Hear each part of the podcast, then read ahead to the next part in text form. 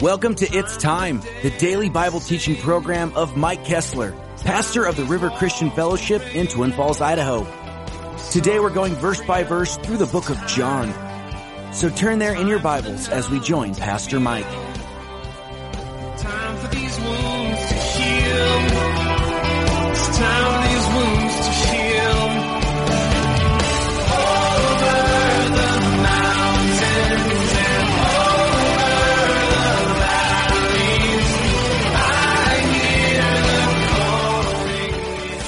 If you have your Bible, I'd like to invite you to open them this morning to the book of John, chapter one. In the New Testament, you have Matthew, Mark, Luke, John.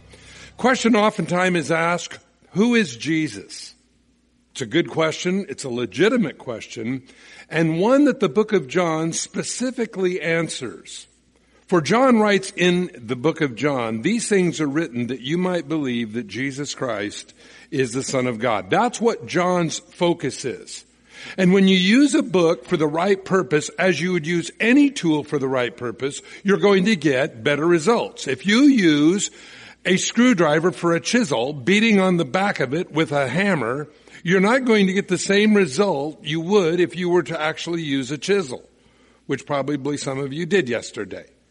But the point is, is that when you use the right tool for the right job, it's going to produce the right result. These things are written that you might believe that Jesus Christ is the Son of God. Let's pray. Father, as we go to your word this morning, we ask you now that your Holy Spirit would speak to us and give us that wisdom that comes only from you, that you would settle our hearts, that you would bind any evil spirits, God, that would love to destroy, disrupt, and and cause, God, dissension. We ask you, Lord, that your Holy Spirit would come and settle our hearts in you this morning. We are not here to be entertained. We are not here to be to be uh self-exonerated. We're here to worship and study about you. And so, Father, as we do this this morning, may your Holy Spirit speak to each one of us. Minister to the heart, God, that only you can do. In Jesus' name, amen. We started the book of John last week, and it starts off very interesting because in the beginning, in chapter one, verse one, in the beginning was the Word, the Word was with God, and the Word was God. All things were made through Him, and without Him, not anything made is made. Now, this is why this is important. First of all, it says, in the beginning was the Word, and the Word was with God, and the Word was God. We talked about this in the original language a little bit, and I'll read it for you as it would read in the original language. In the beginning was the Word. The Word was alongside theos. The word for God here is theos. Now, in other words, it isn't that Jesus was non-existent or simply in the mind of God. It says he was alongside God from the beginning. Through the Bible, we find that Jesus will be seated at the right hand of the Father. We find in the first martyr, when we come to Stephen, he saw Jesus standing at the right hand of the Father. So this is important. God always has um, two things going on at once. You have a husband and a wife. You have uh, Moses and Aaron. You have Jesus and John the Baptist, you have Paul and Silas, you have Paul and Barnabas. You're always surrounded by someone that will help you. Why? The, the burden and the journey is too big for one person. So until God sends you that special person to minister with you, whether it be a best friend, whether it be a, a spouse, you have a family of God you need to be a part of. Why is that? The journey is too big for you alone. Sometimes as we live our lives, we always re- we recognize that it's too overwhelming. You're right, it is. It's very overwhelming. That's why you need your family. That's why you need the family of God. This is why it works this way. So he tells us here, and we're just going to go to fourteen. We covered the other verses last week. It says, the Word became flesh and dwelt among us. This Word that was alongside God became flesh and dwelt among us. This is who Jesus Christ is. And we beheld his glory, the glory as the only begotten of the Father, full of grace and truth. Now this is really important. It says, because it says, the only begotten of the Father. John three sixteen, a couple chapters up. For God so loved the world that he sent his only begotten Son. Again, I'm not here to entertain you. I'm not here to make you feel good. I'm here to tell you the truth. And unfortunately, in this world, truth is something that nobody wants to face. Now, when you have, as an example, you have religions of the world, and they have a lot of weird ideas, you're going to offend people when you tell people the truth. As an example, you have religions that say, well, God had many sons. God had Buddha and Mohammed and, and, and the, uh, the Mahakrishnis and all the others that are out there. What does the Bible say? The only begotten of the Father. Again, John three sixteen, God sent his only begotten son. The Mormon church teaches Satan and Jesus are brothers. Now, there's nothing any farther from the truth. And when you stop to realize they base a whole religion upon that idea, we're in trouble. They're in trouble. Now, again, something you want to remember, as somebody asked me one time as they called on to Every Man an Answer, they said, what is one of the best books I can get to refute Mormonism? I said, the Book of Mormon. And they said, what? And I said, yes. Because in the Book of Mormon, you will not find Satan and Jesus being brothers. You will not find that you're going to be a god yourself someday, as they teach. And the god of this world that we all pray to, they say in the in Mormonism, is nothing more than Adam God, who fell in the garden with Eve. And because he went through the progressive states, he became god of this world, and that's the god and the only one they have to do with. But if you're sealed in the temple, you'll become a god yourself someday and rule over your own planet. That is not biblical theology. Again, he sent his only begotten of the Father. Why is this important? People a lot of times will say, it doesn't matter what you believe as long as you're sincere. Well, friends, you can believe that driving into a brick wall at one hundred miles an hour in your Ferrari won't hurt. I guarantee you it will. Just because you have faith or belief doesn't mean or doesn't change the fact. Again, we have to have, the Bible says, evidence for our faith. It's interesting to me that Jesus quoted more from the book of Genesis than any other book. Why? It gives the book of Genesis great credibility. What's under attack today? The book of Genesis. Well, we didn't, God didn't create the heavens and the earth. God didn't create you. We evolved from cosmic sludge when lightning hit a swamp. Now they have continually morphed their ideas. Now they're saying, well, maybe there wasn't a Big Bang. Maybe this has always just been going on and on. What's the problem with that? They know that the expanse of our universe is expanding. They know that. It had to have a beginning. It had to have an origination. Now, again, when we go back and we look, all things were made by him, speaking of Jesus Christ. Not anything made that is made had to be made by him. If there was a Big Bang, who lit the fuse? So we have a lot of problems when we get into that. Friends, it takes more faith to believe in evolution than it does in Jesus Christ. Now, we want to look at this up close. Evolution is a faith-based religion taught in our schools, and I gotta say, wrongly so. Because there is no factual evidence for evolution. None. There's transmutations. You'll find big dogs and small dogs and big horses and small horses. But a horse is a horse, of course, of course. There's no such thing as abrupt change. This is what they, and how they try to get around dogs ceasing to be dogs and all of a sudden become cats. It violates every D N A study they have ever found. But yet when it comes, and if you throw enough billions of years into the mix, well, these things can happen. Well, there's a lot of problems with that. It requires more faith to put your faith in nothing than it does to put your faith in something. All things were made by him. And when you look at the intricacies of how everything is made, you have to realize that there is a designer. The Bible says only the fool is said in his heart, there is no God. What is the problem then with not believing in God? Everything is random happenstance and there is no ultimate outcome. The Bible says that there is. And so he says that John, verse fifteen, bore witness of him, cried out saying, this is he of whom I have said, he who comes after me is preferred before me, and he was before me. This is speaking of the eternity of Christ. Jesus was not created when he was born in Bethlehem. The Bible says Jesus always was. Now, something that's important to remember about this particular topic is there's a lot of religions today, such as the Seventh-day, or excuse me, the Jehovah's Witnesses, that say Jesus was created when he was born in Bethlehem. Before then, he was known only as Michael the Archangel. Again, extremely wrong.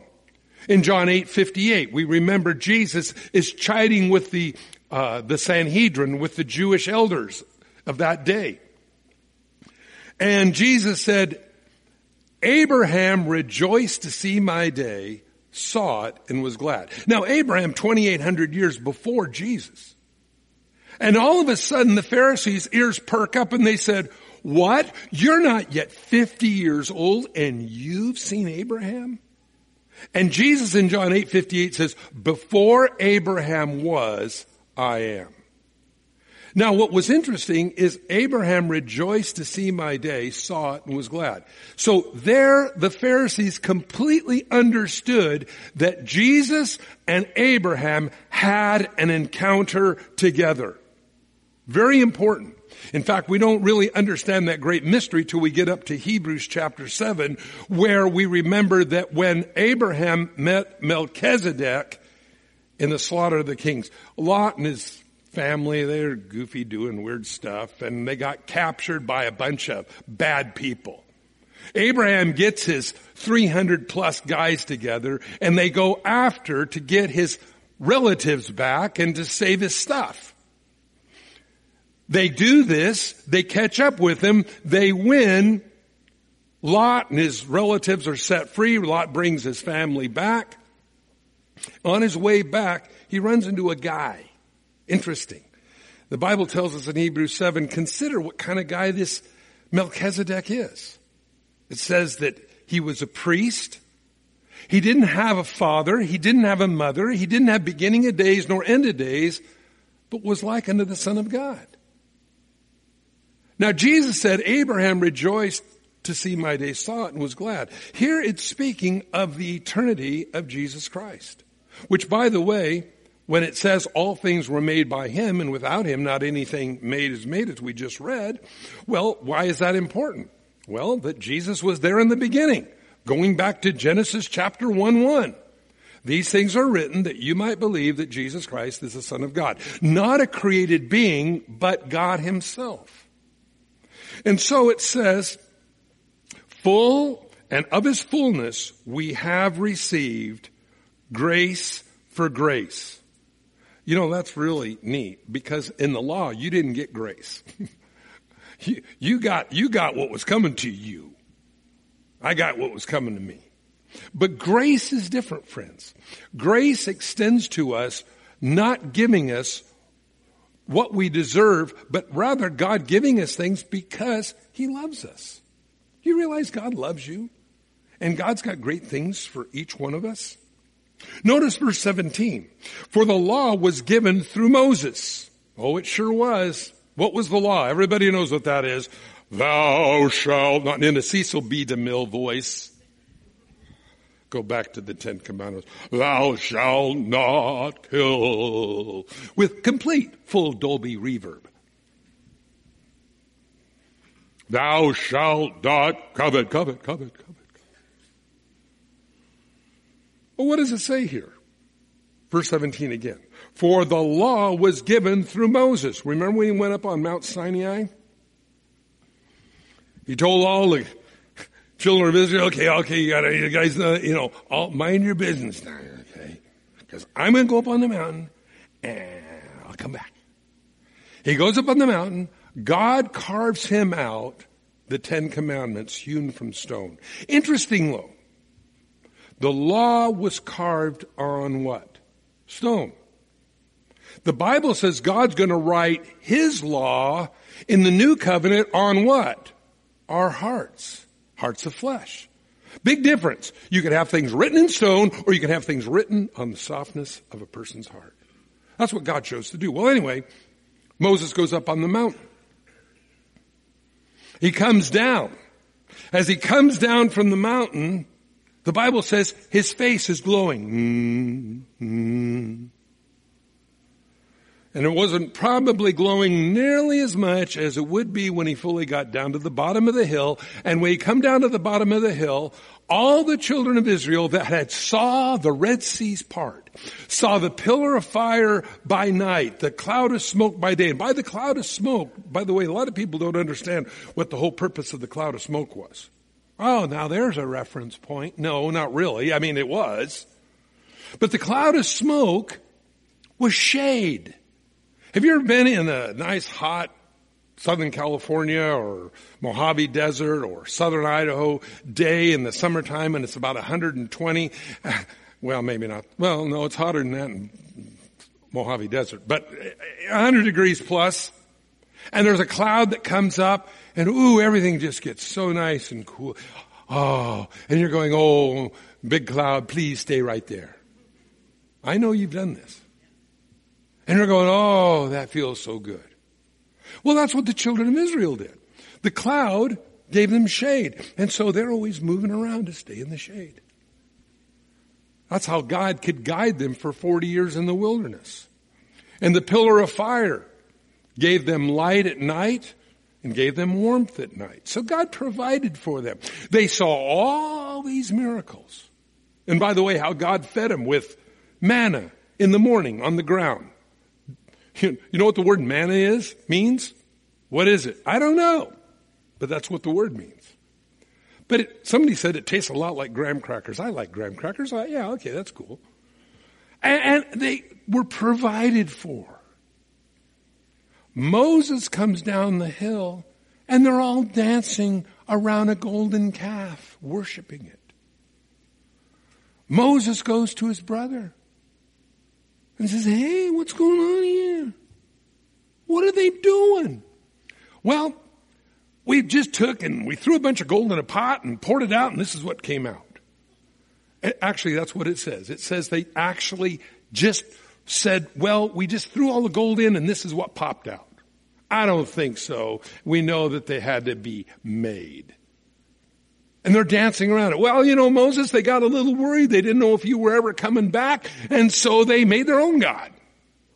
Again, seeing the... I still can't figure this out. The cloud by day, the pillar of fire by night, their food delivered every morning, and they still dance around a golden calf. You know, when you want to be blind concerning spiritual things, people will do that. The law was given through Moses. His face was glowing when he came down out of the hill. But notice it says, but grace and truth came through Jesus Christ. Gra- grace and truth. Do, do you know truth of God alone? We can't handle it. What was the old movie that came out? You can't handle the truth. Well, that's true. We remember Pilate asked Jesus or Herod, what is truth? See, the problem is people oftentimes don't want to know. It's easier to stay in ignorance concerning religion, concerning our own personal lives, where our eternal destiny is going to be, concerning our finances. It's easier to stay in a lie than it is to come to the truth. But here's what's important to understand. If you like to underline things in your Bible, I suggest you do this in verse seventeen. It says grace and truth. Notice the, even the order I think is significant. God giving to us things because he loves us. That's what grace is. All of you are graceful to your kids at Christmas. It's not that they earned it. It's that you're good and you've given them nice things. That's what grace is. Truth alone is important, but we've got to have God's grace, his goodness towards us, to balance it out. Why? Because a lot of times we realize we're not good. And the thing is, we can end up with a pretty sad, guilty conscience concerning those things. Now notice again, it says here in verse eighteen, and notice the placement as verse eighteen in its comparison to verse seventeen. This is important. No one has seen God at any time, only the begotten Son, who is in the bosom of the Father, has declared him, or has made revealed to us who the Father is. Now you say, why is that important? Look at it first of all. The law was given through Moses. Now, we know the Bible tells us that he saw the backside of God. His face glowed when he came down out of the hill. And yet in verse eighteen it says, no one has seen God at any time. So how can you have Moses seeing God, receiving the Ten Commandments from God, his face glowing, and the very next verse says, no one has ever seen God? Good question. And this is where, of course, the English language is a little faulty, because here's what it says. No one has, in this word seen here, if you look it up in a Strong's Concordance, kind of an interesting word, because they actually make a, a, a notation in there. It says, no one has gazed intently upon God and lived, literally, is what it says. No one has gazed intently upon God at any time. Why? We can't handle it. Our old bodies, these bodies we're in, I believe can't handle the gradients and the glory of God. I, I think that's why Paul says we're not exactly sure what we're going to be, but we know when we see him, we're going to be like him. In other words, you're going to get a new body that can handle the radiance of God. Our old, these bodies can't do that. I, I, I kind of think about it kind of like massive radiation. I mean, Jesus in him is every creative thing in the universe. And we, we send her, and, and the Bible says that we're made out of dirt. By the way, that's why your dirt fails a lot, because it, it's, it's destined that way. But we're going to get a body that isn't made from dirt. It's made from God's heavenly hand, and it will never fail. It'll never get old. It'll never turn back to dirt, because it wasn't made from dirt. You're going to get a new body. And you know, the older you get, the more you appreciate that thought. You know, our, our bodies are falling apart. Have you ever noticed that? Have you ever combed your hair and got dandruff? That's you. You're falling apart. You ever notice how how we we do all kinds of things to make this whole thing still look good? You know, we prop it up and we, you know, we we Botox it and we do all these things. We pluck it and we pull it and we stick them in. We pull them out. We, you know, everything we could do to to make these things still kind of function.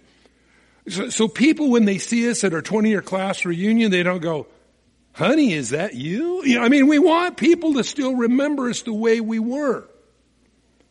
And, and we wear glasses.